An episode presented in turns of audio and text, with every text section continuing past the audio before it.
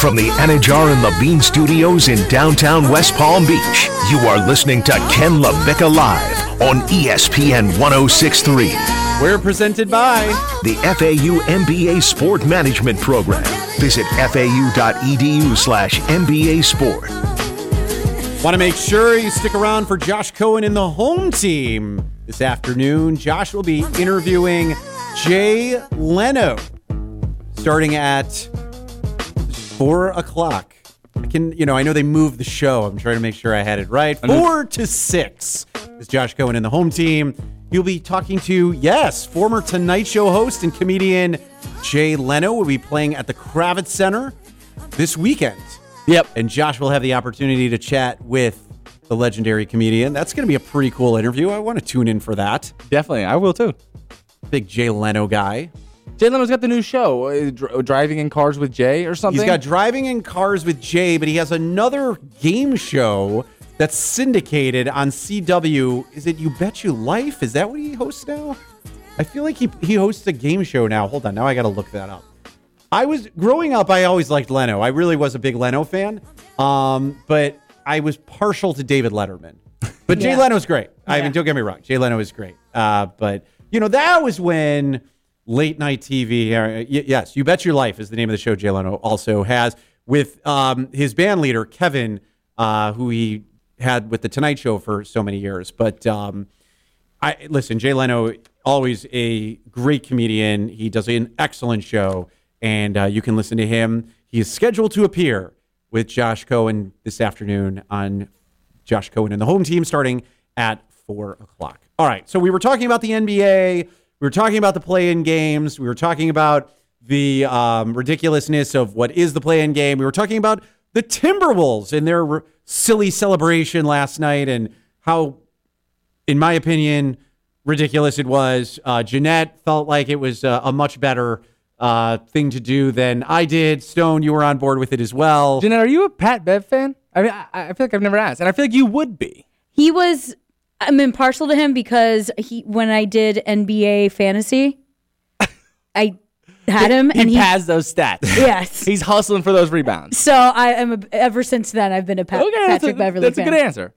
He's a tough guy. I mean, such a Great, tough guy. gritty defender, really solid guy. You know, he was the one that Russell Westbrook had all those issues with back in the day. Russell Westbrook felt like he played way too aggressive on him, and they've they've gotten a little bit into it over the years. He is tasked with Ja Morant. Yes. I mean, this is honestly, he's 33 years old, and this is probably the biggest moment, biggest series of Pat Bev's career. Like, Ja Morant can totally bury this guy, or Pat Bev can rise to the occasion and put his name in a conversation that he's never been a part of. Going to be a fascinating matchup. And You're again, 100% that right. opportunity, celebrate it, enjoy it, Honestly. Yeah. because Hate to you say deserve it. it. Hate to say it, but he, he got up on the scores table like Dwyane Wade did in his Right. last game in Miami. Right. ripped his shirt off and let everybody Yeah. have it. And like Michael Jordan won the NBA championship. Yeah, I mean, those are the memes I was seeing last night. It was Yeah. him and Michael Jordan. It was him and Right. Dwyane Wade. And it's like, what's this guy's name again? You take the name off the back of your jersey and you can't tell who it is. Right. Or when LeBron won the title. Exactly. The same Do thing. your thing, Beverley. Don't let these people tuck you out of it. Let's talk a little baseball for a second. We'll switch gears here. There's a couple of really compelling stories that I want to get into.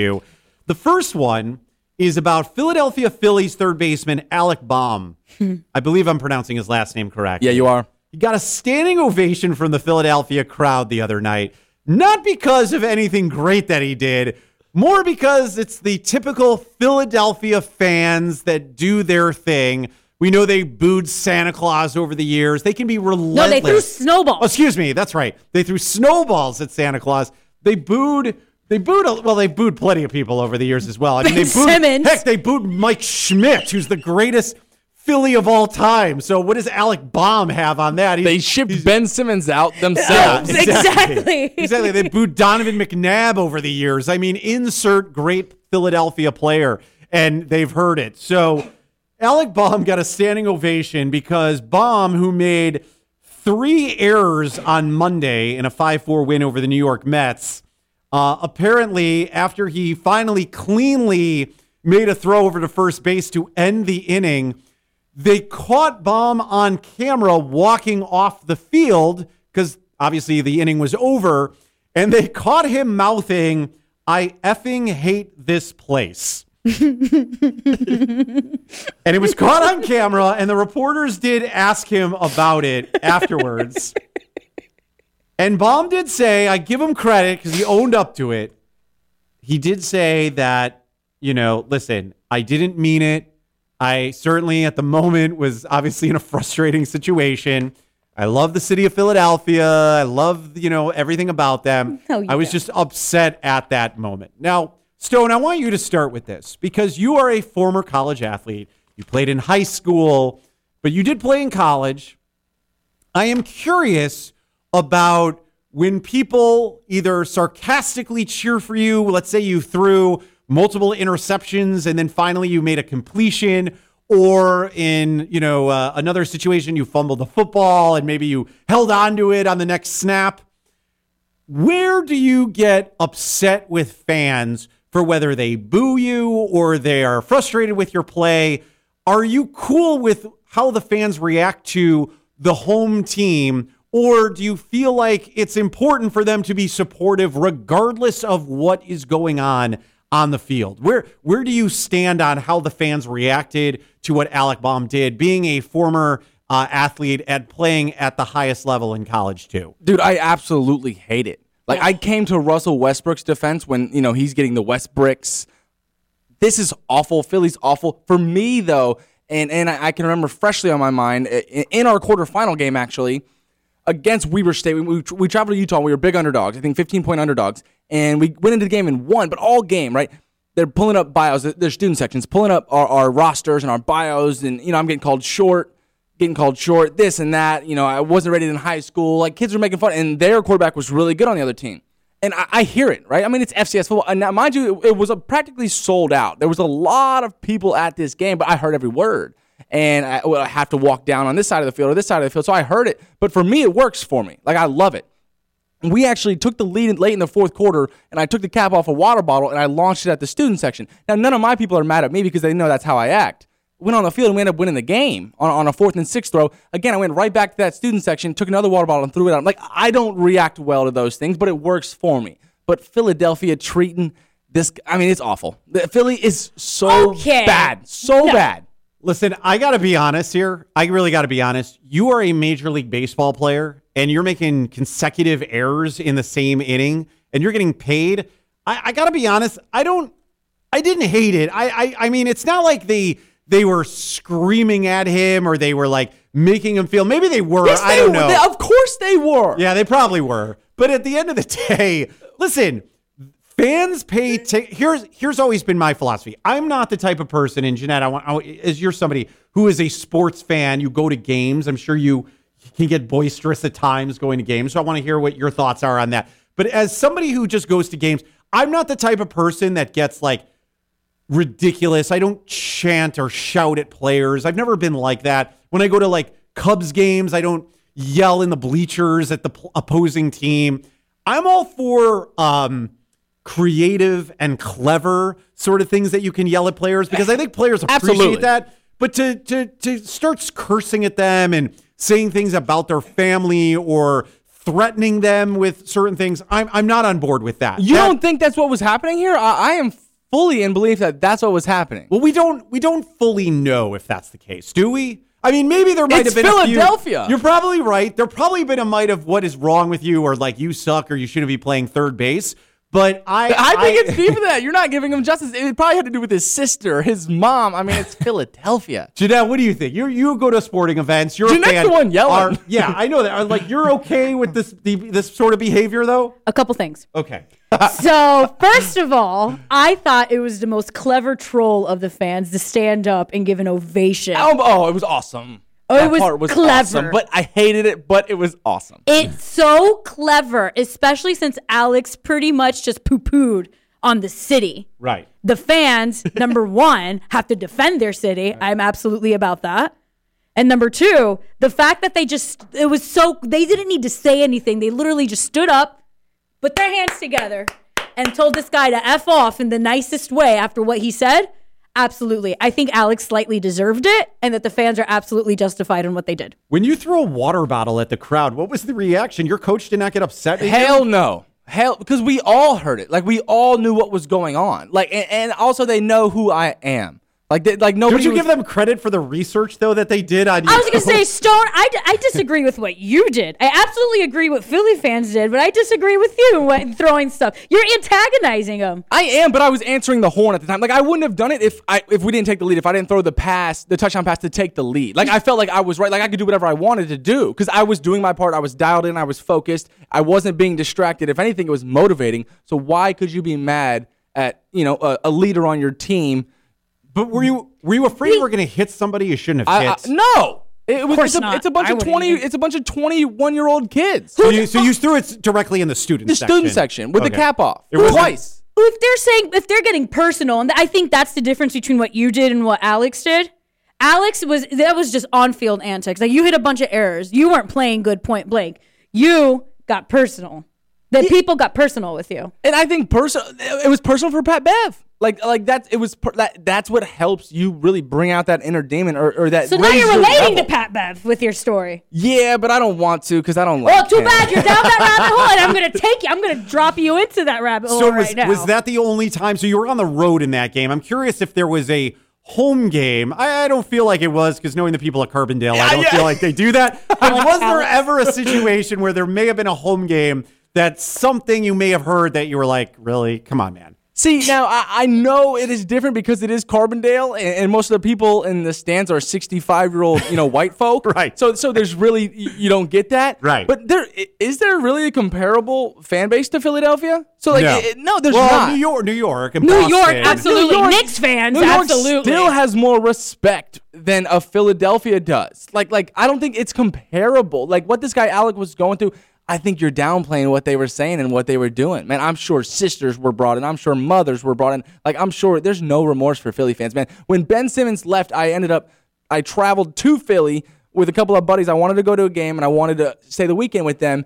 And it was the fresh off of the Ben Simmons story when when when he left them early in the season and man, it was so ruthless. Like I, I mean, eighty percent of the fan base was wearing Mister Softee's shirt. It was MF this, MF that. Like there was no respect to this man. As soon as they showed his name in a highlight tape, it was boo, boo, boo. It was awesome, awful. I've been to two Phillies games in my life, and they just happened to be playoff games against the Dodgers. I want to say, in like I think it was the year the Phillies won the World Series. I was dating somebody who lived in Philly, uh, rather she was from Philly, and we went to those games. We got tickets, and I gotta say, I actually enjoyed my time there. I don't remember anything specifically about the fans getting crazy or they getting out of sorts. But obviously, I know that Philadelphia fans are, of course, on another level when it comes to their fandom and how they treat some of their players, which, again, if you're going to boo Mike Schmidt, then anybody is on the table as far as I'm concerned. And you're talking about, like you said, Mike Schmidt, Julius Erving, Allen Iverson, Donovan McNabb. I mean, T.O., right. Like the list goes on and on and on and on and on. Do you want to hear the ovation? I had a different experience when I went to a Phillies game. I went to Chase. It was an accident. Chase Utley retirement night. So Cha- Okay. and I got a free Chase Utley bobblehead, which there is you really go. cool. That's cool. And everybody was like loving it. Everybody was loving life that day. So I had a completely different experience with Philly fans. But I feel like I would be a great Philly fans because I'm all about trolling and Right. being petty. Right. And like it, perform. right in. Oh yeah, I feel like I would I'm be a gonna great I'm gonna Philly play fan. the o- ovation. Play the ovation. Let's hear what it sounds like. Go ahead. Batting for Phillies center fielder Simone Luziati. Number 28, Alec Bohm. I love it. Careful.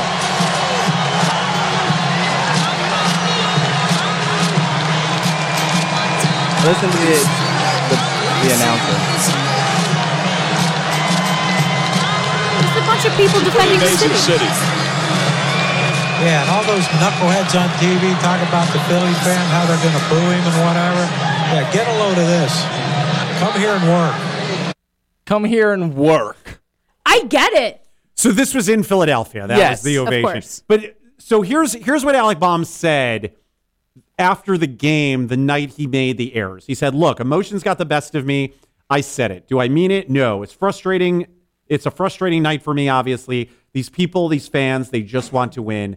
I don't mean that. So listen, we've all been in the heat of the moment where we hate something, and and to be fair, I hate this place is kind of like a thing that people say now, right? Like when you're in just a frustrating situation, I hate you're it just here. like, I hate it here. Or I hate this place. Right. I don't think you actually Good call. mean that you really hate this place. I think it's now a saying for young people to kind of use as a place of, I'm just in a bad spot at the moment and I'm like upset at myself more than anything else. Right. I mean, that's, I, I think we can agree on that. No, Jeanette? Yeah.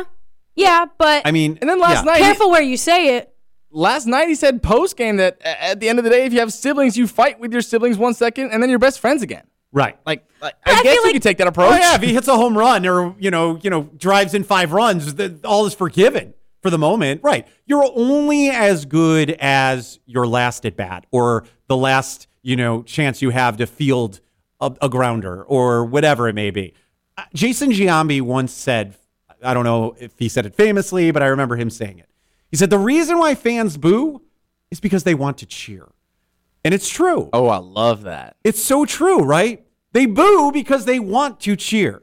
So you need to give them something to cheer about. Your job is to be at the top of your game and not make mistakes. And I understand mistakes are being made. And I think if Bohm had just made the one error, I think all is maybe forgiven. But the fact that he made two in the same inning, that I feel like I can understand why Philly fans were maybe getting a little frustrated. at. And then said that comment on top of it. I think the comment, if he would have made the errors without the comment, then there would have been no standing ovation. And the fact that Yeah, no doubt. right? So I, he, he deserves it. Point blank. Bunch of people defending their city. I get it, and I'm here for that. But the too. comment was only picked up because they saw him mouthing it on TV.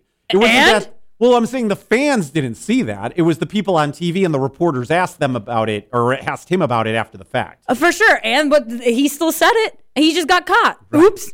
Right. Now, now, now you you tread a dangerous line here because if you have a bad season, you're probably out of Philly. And, and if you continue to rise and to the occasion here and, ha- and raise your level, then you're going to stay. But you're, I mean, he's probably not in the spot he wants to be in right now. Listen, I feel like when you f- play in Philadelphia, you have to know that comes with the territory. You know what you're getting into. It's like playing in New York. If you are going to sign up to play for the Yankees, Nobody signs up most of the time, though. You're traded. Hey, pack your bags. You're going to Philadelphia. You're going, to, or we're drafting you. Like some of these guys don't have choices. Bryce Harper signed with the Phillies. Yeah, he did. And and I think a lot of people scratched their heads at that move initially, but he's obviously been successful there. He has not led them to the postseason just yet. But Bryce Harper is obviously really delivering on what he is all about and and the potential not I don't want to say potential, but the skill set that he brings, of course, is being one of the top players in baseball. But I was curious how Bryce Harper would be in that Philadelphia setting, but he, he seemed to have thrived on that. But yes, to your point, most people don't choose Philadelphia. Philadelphia chooses them.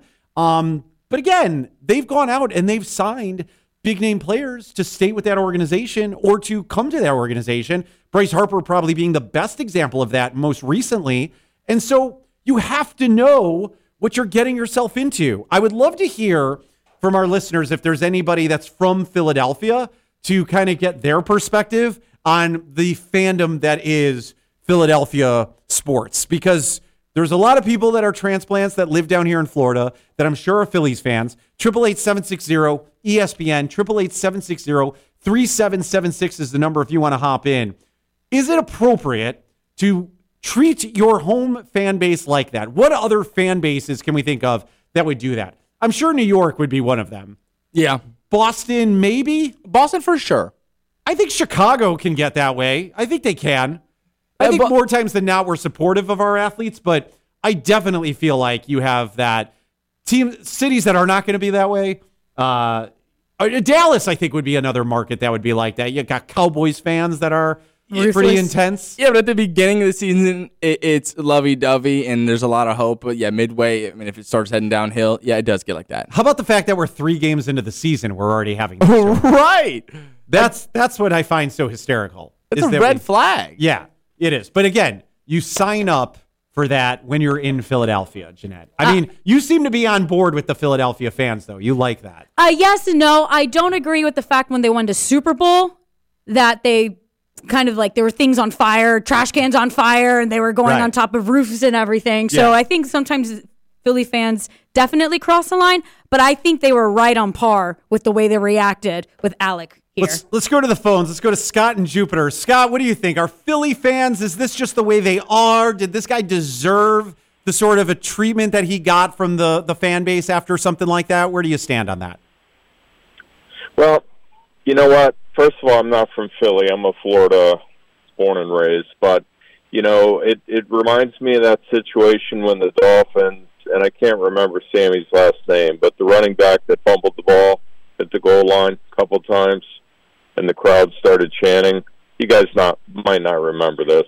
I'm an old guy, like Ken likes to call us. Um, I'm 57, so Got it. but um, you know, I I just personally I look at it as the passion of the fan base, and if I were a player, I would love to play in an atmosphere where I knew the fans were on top of me and demanding that I perform, not just based on the money that I make, but the potential that hopefully they would see in me and want me to show on the field. So I don't know. That's my take, guys. Listen, I appreciate the call. Thanks, Scott. I, I mean, listen, I think that this that Alec Bohm took this in stride and he recognized, hey, listen, I made a mistake. You said it, you know, Stone, when he said, if you have siblings, you fight with your siblings one second, then your best friends the next.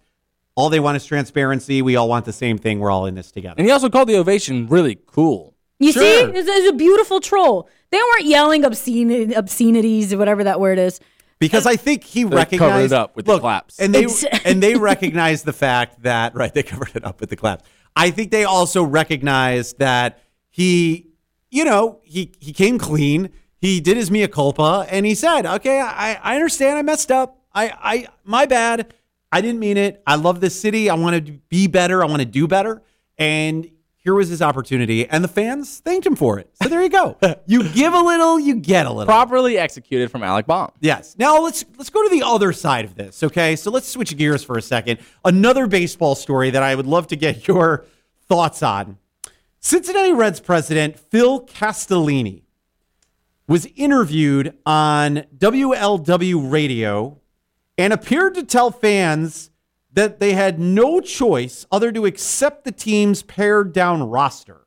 Now, he apologized after the fact, but when fans were getting upset about the fact that the Reds really hadn't done anything to improve the team in the offseason and it actually traded off players that were, you know, decent players to have, including Nick Castellanos, who was a big part of that team last year.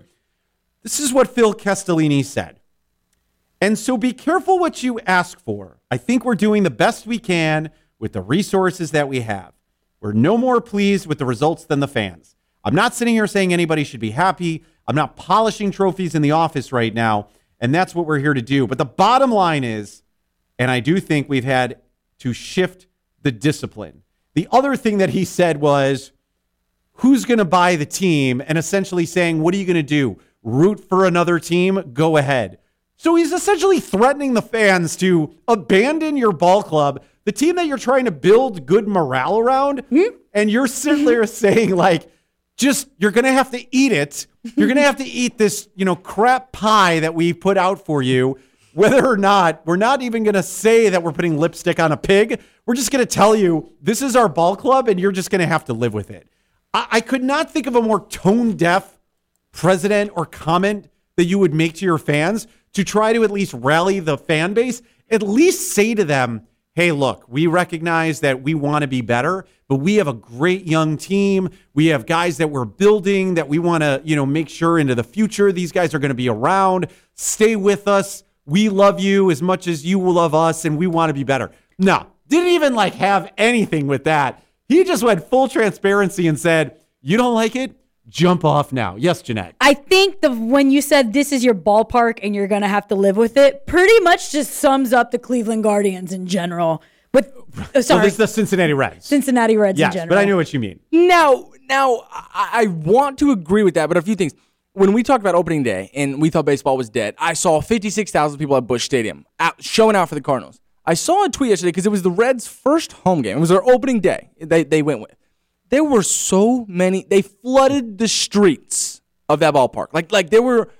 A, it was a sea of red. So then hearing this after seeing that the fan base is there and that they are passionate and they are rooting for the Reds, it, it- it- like you said, it's tone deaf. It, it is so bad. I, I I visualize when I when I'm reading this quote from the president, the picture of the fans and how many there were, the the, the forty thousand there were. I'm like, wow, like you really couldn't have said anything worse. Here's also what he said eh, prior to what I had initially just quoted him as saying. He said, Well, where are you going to go? Let's start there. I mean, sell the team to who? That's the other thing. You want to have this debate? If you want to look at what you would do with this team to have it more profitable, make more money, compete more in the current economic system that this game exists, it would be to pick it up and move it elsewhere. Essentially threatening to say we would make more money if we moved to another market. He does not care about the fans. No, he does not. Point And, blank. And that makes it very clear. and his father is the owner of the Cincinnati Reds. He is the president. So talk about nepotism at its finest. At its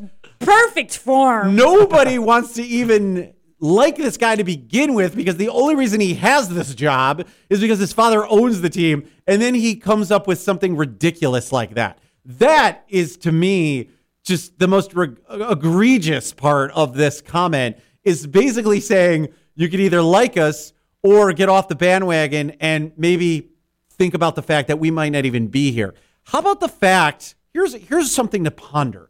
How about the fact that the team you share that city with just went to the Super Bowl and had a chance to win a championship and you're sitting here talking about economics of baseball and how you can't compete, yet you have a small market franchise in the Cincinnati Bengals who just made an incredible run to the Super Bowl.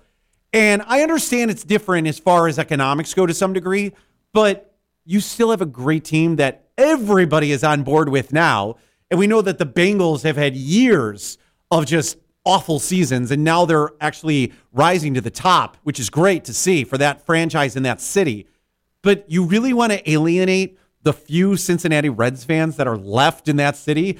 And when you see what's happening to your neighbors down the street in the Cincinnati Bengals and recognize the fact that they are just crushing it right now, just a bad look all around, in my opinion. So I it is so hard for me to fathom this. And, and there's a narrative going around with Cincinnati that the facilities they practice in and, and, and where they meet and their stadium in general is is there's like I don't remember what I saw at the beginning of the season. Like 80% of the players said that where they went to college and their college facilities was two times nicer than where they practice and where they meet with the Bengals. Like that that that makes sense that there's nothing going on over there, but they did make the Super Bowl run. I mean that helps, but there is nothing going on in Cincinnati. it is a shame, especially as somebody who, and I, I'm even too young to remember, but the Reds back in the day, and this is a franchise that has is one of the original franchises in Major League Baseball. And back in the day, way before you guys were born, this team was one of the most dominant teams in baseball back in the 70s when you had Pete Rose, you had Joe Morgan, you had Johnny Bench, Palm Beach Gardens resident, Johnny Bench, Tony Perez, who's been a long time, uh, you know, affiliated with the uh, Miami Marlins now. You had so many Hall of Famers and they won World Series and they were a championship team.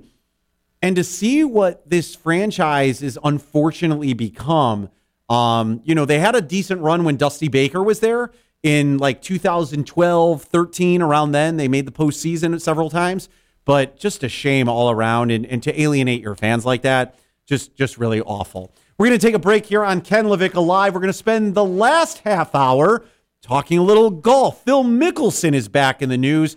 And believe it or not, a favorite for the PGA Championship, someone you would not expect. All that and more coming back. We'll be back on ESPN 1063. From the Anajar and Levine Studios in downtown West Palm Beach, you are listening to Ken LaVicka Live on ESPN 1063. We're presented by The FAU MBA Sport Management Program. Visit fau.edu slash MBA Sport. Wrapping up here on Ken LaVicka Live, Ryan Lieber, Stone Labanowitz, and Jeanette Javier filling in for Ken today. Ken taking some time off, sitting at home on Twitter, enjoying his staycation. That is exactly what he's doing. Mm-hmm. Man needs to get out. Ken, if you're listening, call in. Let us know what you're drinking. Hopefully, he's just having a nice martini, sitting in his backyard. Kids are at school, just able to enjoy himself. Or maybe it's spring break for his kids. Who knows? Uh, we were talking about baseball in the last segment about Alec Bohm. We were talking about the Cincinnati Reds president who just made an egregious statement about the state of the team, Phil Castellini. He did apologize for his comments. Of course, the course. the the canned statement apology that comes out from the um, you know PR firm after the fact when you make such a ridiculous comment. You think his dad sat him down and had a talk to with him about that after the fact? I mean, his dad probably told him to say it. Who knows? Gosh, that's uh, it's too bad that they need a better PR firm if that's the messaging that he puts out there. That's just beyond terrible.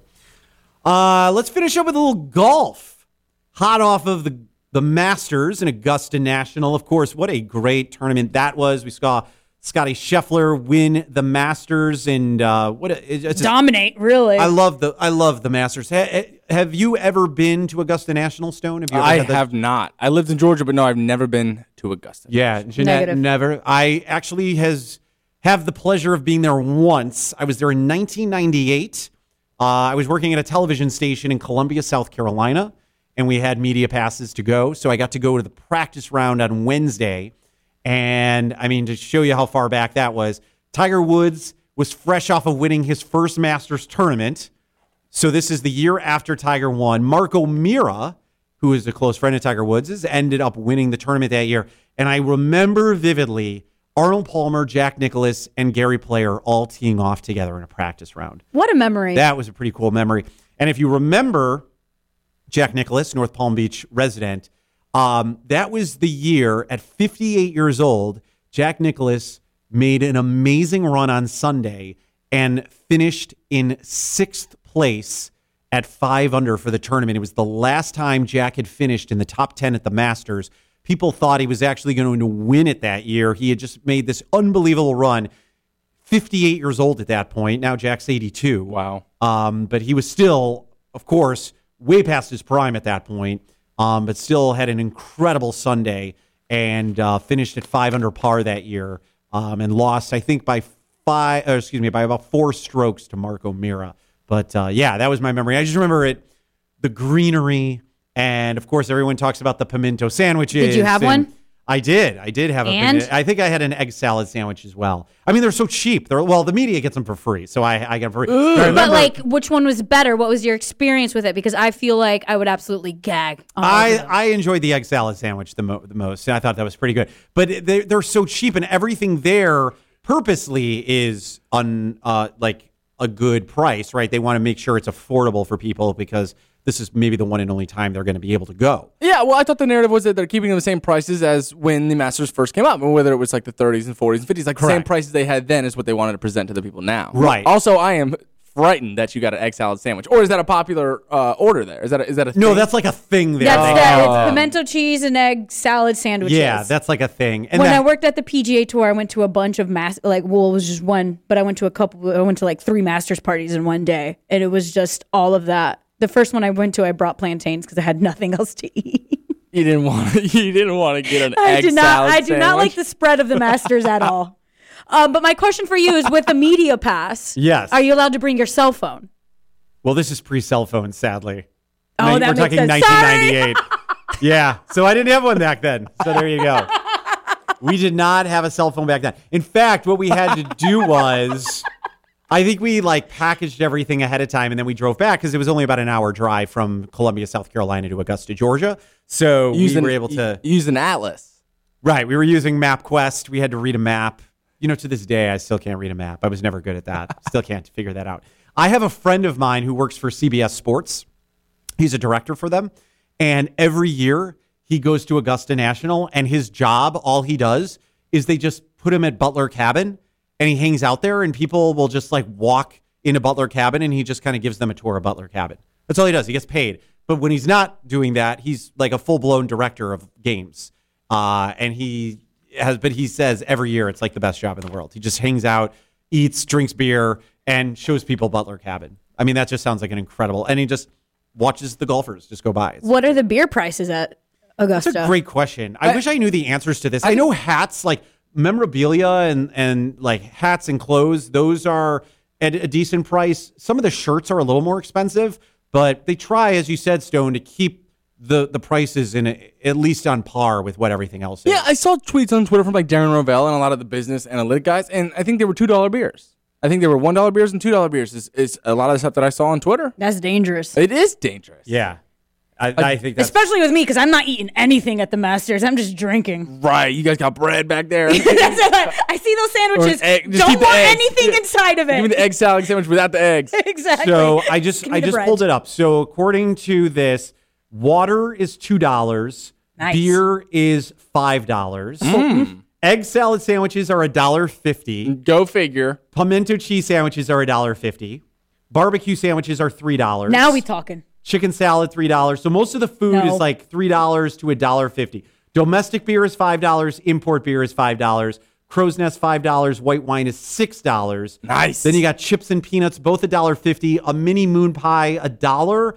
Cookies, a dollar fifty, and Georgia pecan caramel popcorn is a dollar fifty. What is this spread? Oh, we're hanging. We're hanging though, Jeanette. We can go now. We get to eat. I'm gonna. Yes. I'm, I'm gonna. I'm gonna eat. It's just you got barbecue chips. you gotta and beer. You got to take out a mortgage. Peanuts. to, yeah, you, it's just you got to take out a mortgage to get the ticket because aren't tickets about a thousand dollars these I days? mean, no, you. You can't buy the tickets. There's still lottery. There's a lottery. That's, uh, you're right about that. It was a hundred dollar about that. entry. To this year, it was a hundred dollar entry to get into the lottery, Yeah, which is absurd. yeah, I know. But once you get it, and and that's the thing too. You got to be ready to go. It's like getting tickets to Saturday Night Live, right? Because it's if you get a ticket to Saturday Night Live that Friday, you're on a plane, man. You just got to like fly out there and just be like, all right, I'm I'm there. I got to I got to do it. Um, t-shirts start at twenty nine dollars. Polo shirts seventy five and up. Balls forty four dollars. Eleven for a sleeve. For an umbrella forty five dollars. That makes that they're, they that makes sense though. It's the Masters, one of the most elite sporting events ever. Like they Oh. have to oh. make their money somehow. Of- I would drop easily two hundred The- hundred on yeah, the people who are there have no problem buying a seventy five dollar polo. all the money No, I would correct. save from the food and the drinking, I would spend on the merch. Good call. So according to this, how much does it cost to play a round at Augusta? Did you know this? Non-member rates at Augusta Municipal, twenty-one dollars. 18 holes walking, nine holes walking. That has to be a lot. Euro card 27, league play 27. That can't be right. That's a joke. That has to be a joke. That has to be an April. Like was the Well, don't you? article But that technically, you have to be a member at Augusta to even play. A hundred percent. So I don't think you can just walk in and say I'm playing Augusta National. I think you have to be a member, and then it costs you on top of that twenty-seven dollars. I was gonna say, Stone, let's go over there and have enjoy our five dollar beers now. That's Yeah. a, that's Augusta National. Just Three, Augusta. Augusta. That's three- down the street. three yards east. That's right. That's down the street. Um, all right. Spelled with O's instead of A's. But regardless, I can tell you that it was by far and away probably the coolest sporting event I've ever gotten to cover in my life. My I had a friend of mine who told me he got to cover the Kentucky Derby once, and that was pretty awesome. Like those are those like niche sporting events that you can say you were able to cover. I never got to cover a Kentucky Derby, but I did get to cover a Masters. That to me, I'd probably be number one. Um, and I got to cover, you know, an NBA Finals, World Series, all that.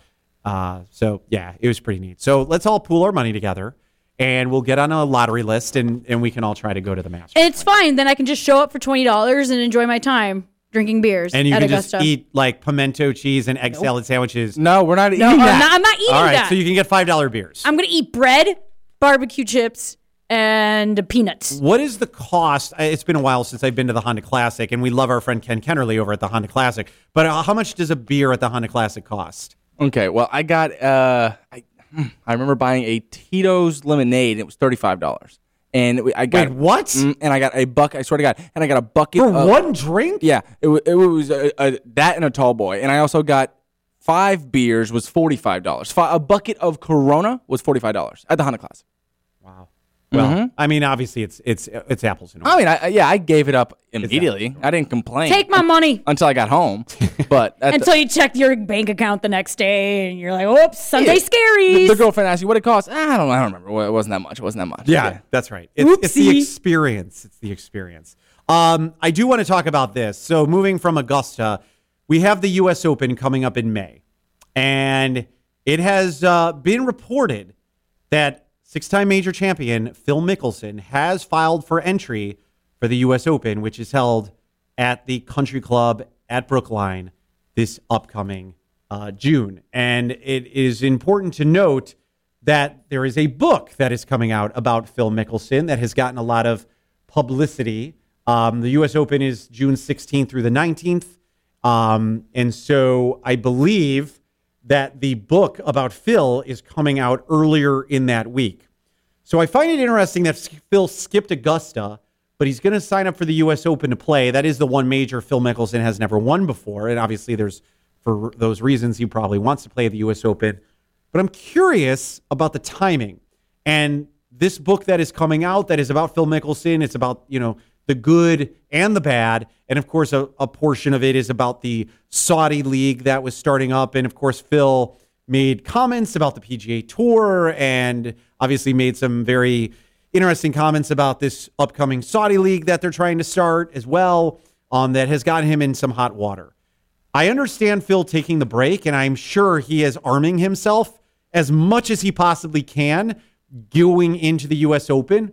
What do you think the response will be like for somebody like Phil Mickelson? I know we still have a couple of more months before the U.S. Open starts, but what do you think the response will be for Phil Mickelson from the fans if he and if and when he does come back, Stone? What do you think of initially it'll be like? I mean, it'll it'll be bad because I, I I'm sure when he made these comments, he wasn't expecting the bash backlash he got. So I, I think he, this time he'll be prepared for what it is. And like you said, I mean, he when we talked about it last week, he's been he's joined the radio silent crew with like the Will Smiths and and all these people of the world. So I think he'll be prepared from a PR standpoint and you know choose his words wisely this go around. And and realistically, we all love Phil deep down, and we fell in love with him for the right reasons. So I think we'll we'll cut him some slack come time when he comes back. And uh, again, it's all about saying the right things right off the bat. I, I said I want to uh, correct myself. I said the book came out earlier in the week before the U.S. Open. It does. It comes out a month before in May.